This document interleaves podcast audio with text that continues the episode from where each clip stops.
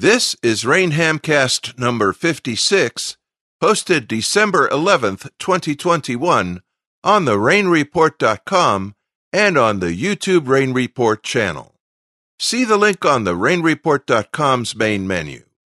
I'm Will Rogers, K5WLR. When you were knee high to a grasshopper, did you undergo a life changing experience that influenced your future career? Tomas Hood, NW7US did. Tomas has been a shortwave enthusiast since 1973. He was first licensed as a ham in 1990 at age 25. In the mid 1990s, Tomas established the first civilian space weather propagation website, hfradio.org, which later spawned sunspotwatch.com. Tomas's NW7US.US website was launched June 1999. Today, NW7US.US is a video resource for shortwave propagation, solar cycle information, and space weather. Tomas has contributed to the space weather propagation column in CQ magazine for more than 20 years and for Spectrum Monitor since 2014. A product of the Pacific Northwest, Tomas resides today in Fayetteville, Ohio. Rains Hap Holly, KC9RP, spoke with Tomas Hood recently about Solar Cycle 25 and the game changing afternoon he experienced in 1973 at age 8. In the early 1970s, I discovered my parents' medium wave, long wave, short wave, and FM four band Sony portable radio. And I secreted that out into a nearby large field living in Fort Missoula, Missoula, Montana. So there was this really large field owned by the university. I went out to the middle of that to be away from prying eyes and I started playing around with the radio to figure out what it was and what it did and I started hearing boops and beeps and scratches and different sounds. And I played around for that afternoon. Came across this hypnotic pulsing, I later found out was WWV. National Institute of Standards and Technology time. This is radio station WWV, Fort Collins, Colorado, broadcasting on internationally allocated standard carrier frequencies of 2.5, 5, 10, 15, and 20 megahertz, providing time of day, standard time interval, and other related information. At the time, I was listening to that, mesmerized. So I would lay on my back, look up at the lazy clouds drifting overhead, and I listened at great length. I started hearing somebody reading off something called a solar terrestrial report and that had me mesmerized. And they talked about sunspots and geomagnetic conditions. Terrestrial indices for 25 April follow. Solar flux 8.3 and the Boulder A index 6. Repeat, solar flux 8.3 and the Boulder A index 6. The Boulder K index 1200 GT on 26 April was 3. Repeat, 3. Solar terrestrial conditions for the last 24 hours follow. Solar activity was very low. The geomagnetic field was quiet to unsettled. Forecast for the next 24 hours follows. Solar activity will be very low. The geomagnetic field will be quiet to unsettled. And I had no clue what they were talking about. I scratched my head and I went, sunspots? Spots on the sun? And thus began a lifelong exploration and love affair with space weather because I also at that time discovered shortwave, my love affair with ionospheric propagation. The moment I could get to a library, I started trying to find books on sunspots and shortwave discovered some unique things that were way above my head but still had me mesmerized found out that there was this thing orbiting Earth called Skylab, and that they had an artificial eclipse and that they were studying the sun and solar flares and things. And little by little, I began to understand what I was hearing and what was being talked about. Fast forward.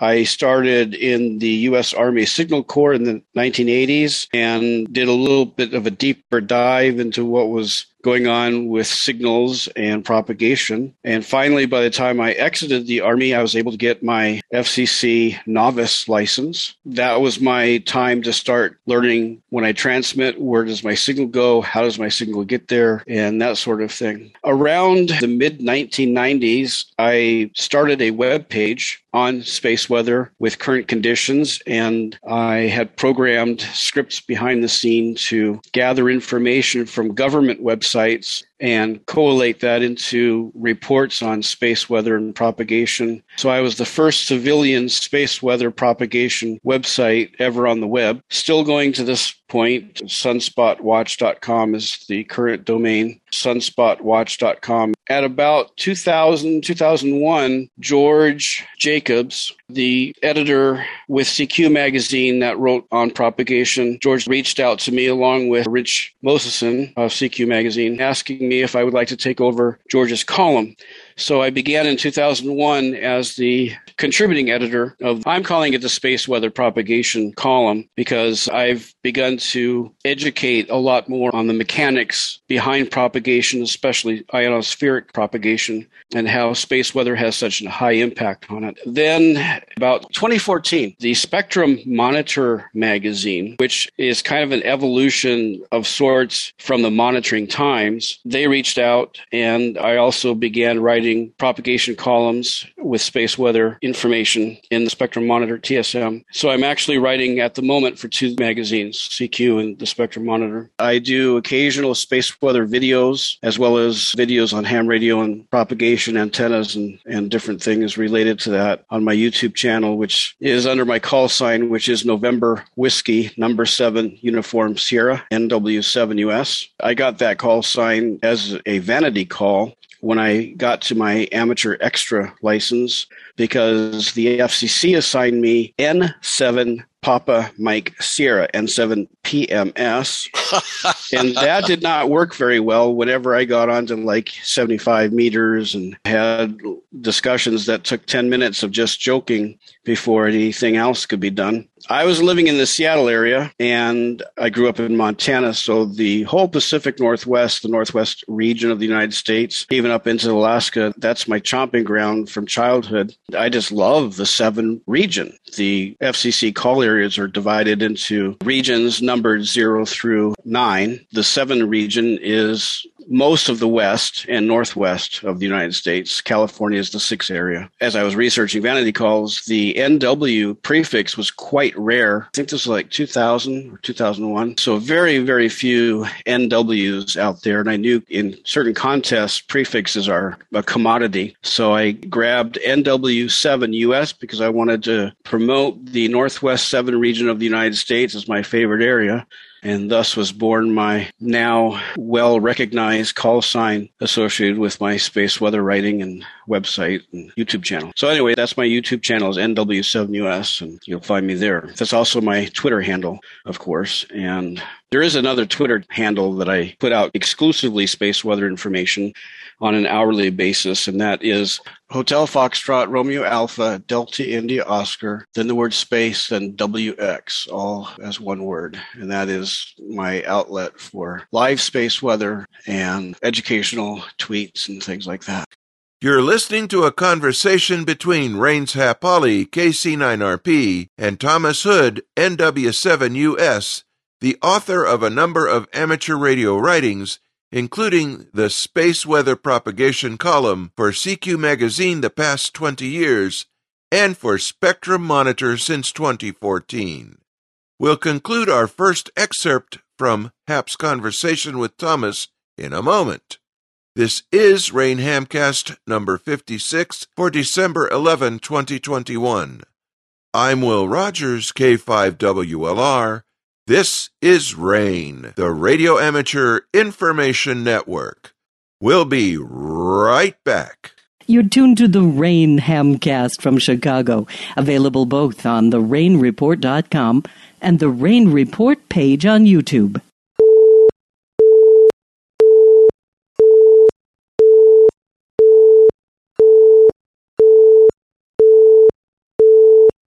We are currently in solar cycle or sunspot cycle 25. Officially, they would call it a solar cycle, and then the number of consecutive since we first began recording them in the early 1700s. Sunspot cycles last an average of about 11 years from minimum through the peak to the next minimum. Now we're in the 25th recorded since the early 1700s. Each sunspot cycle varies in intensity, and by intensity, we refer to the number of sunspots with a smooth value calculated monthly. So they calculate a mean average over a month of the highest reading of the day, and then they have a monthly number. And so the lowest activity of sunspots, we call that the solar minimum. And as a solar cycle or sunspot cycle revs up in energy level, that means more sunspots appear and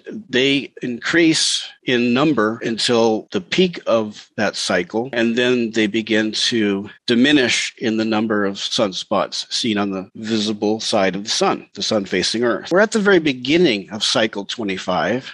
The last cycle 24 had its peak in February, March of 2014, and the smooth monthly value was 114.3. They forecast this cycle to be peaking at about 115 smooth average number. The prognosis is that would happen probably in July of 2025. However, each month since the beginning of this cycle, which was December 2019, statistically, with the max monthly count of 34 sunspots, the minimum count being 1.8 sunspot regions. The ramp of the increase in activity is ahead of predicted schedule. They plot a forecasted rise and fall of the new cycle. And as they plot the actual numbers, we see that this sunspot cycle is increasing in activity more quickly than they anticipated. The solar scientists and forecasters correlate that to what they feel will actually translate to a stronger or a higher peak than anticipated. So instead of the 115 as the average and peak number in July of 2025, it could be anywhere from 120 to possibly 140. All of this, of course, is conjecture, but they do seem to be getting better at forecasting. And that's simply because we now have more data points. We have more satellites and spacecraft that are out there monitoring the sun from different perspectives, different instruments, and they've refined models by which they make these forecasts, just like terrestrial weather. The more data points you have and the better the models become, the more accurate your forecasts become. Well, space weather forecasting is very young as a science. We've only been monitoring the sun on a daily basis for about 420 years, so it's a young science. And it wasn't until Skylab and since the 70s that we've actually begun detailed, intimate imagery of the sun to really understand its model and how we can base predictions on the observed. So it's getting better. I think we're probably going to find this cycle to be a moderate, possibly the same magnitude of cycle 24 or perhaps a little bit stronger. Now, what does that mean? Well, it means a lot of things. One, it means that the naysayers and doomsday people who predicted a repeat of the Maunder minimum, which was a period, a very extended, long period of time, the 1800s, when no sunspots appeared for many years in a row, we call that the Maunder minimum. These naysayers and doomsday preppers were thinking that maybe this cycle 25, because 24 was weaker than 23, they thought maybe 25 would be a dud and we'd see no sunspots at all and a repeat of the Maunder minimum. With its climate change and ice age type of repercussions, like the Thames River uh, freezing over for most of the year at the time. We don't have that happening now. At least it's not apparent that that's going to happen. We have a ramp up of the new cycle. It's following, generally speaking, the traditional rise activity and everything looks like on course to just a normal sunspot cycle. What that means for the amateur radio operators that signals on the shortwave spectrum and low VHF spectrum are going to drastically improve, meaning we'll have worldwide propagation on bands from 20 meters on up through 6 meters and perhaps even 4 meters, which is low VHF. 6 meters is common worldwide. Four meters in Europe as bands that amateurs can operate on. But generally speaking, the bands from 20 megahertz, the upper part of the shortwave spectrum, on up through 30 megahertz, that slice of spectrum will see improved propagation simply because with the increase of sunspots, we have an increase of solar energy that impacts the Earth's ionosphere, creating the energy required to refract higher frequencies. The more energized the ionosphere, and we're namely talking about the F regions of the ionosphere, the more energized that region, the higher the frequency that's refracted as a signal enters the ionosphere, refracted back toward the Earth. And we anticipate, even with the sunspot maximum reaching 115, 120, that being a low to moderate amount of activity, we still expect the highest parts of the shortwave spectrum to greatly improve between now and maybe a year or two after the solar cycle max. And that concludes our first excerpt from Hap Holly KC9RP's interview with Tomas Hood, NW7US, a propagation and space weather columnist with CQ Magazine and Spectrum Monitor.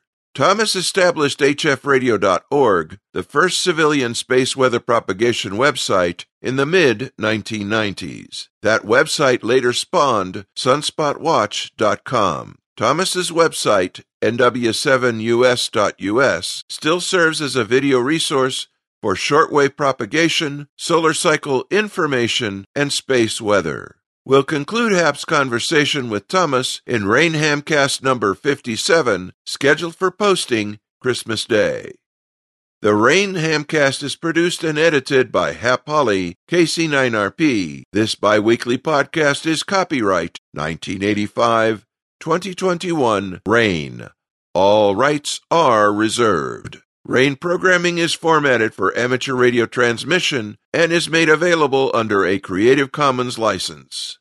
The downloading, sharing, posting, and transmission of this ham radio podcast via amateur radio in its entirety are encouraged. Your support and feedback are welcome on the rainreport.com. Thanks for YouTube's technical assistance from Tom Shimizu, N9JDI. I'm Will Rogers, K5WLR, bidding you very 73. Keep on hamming.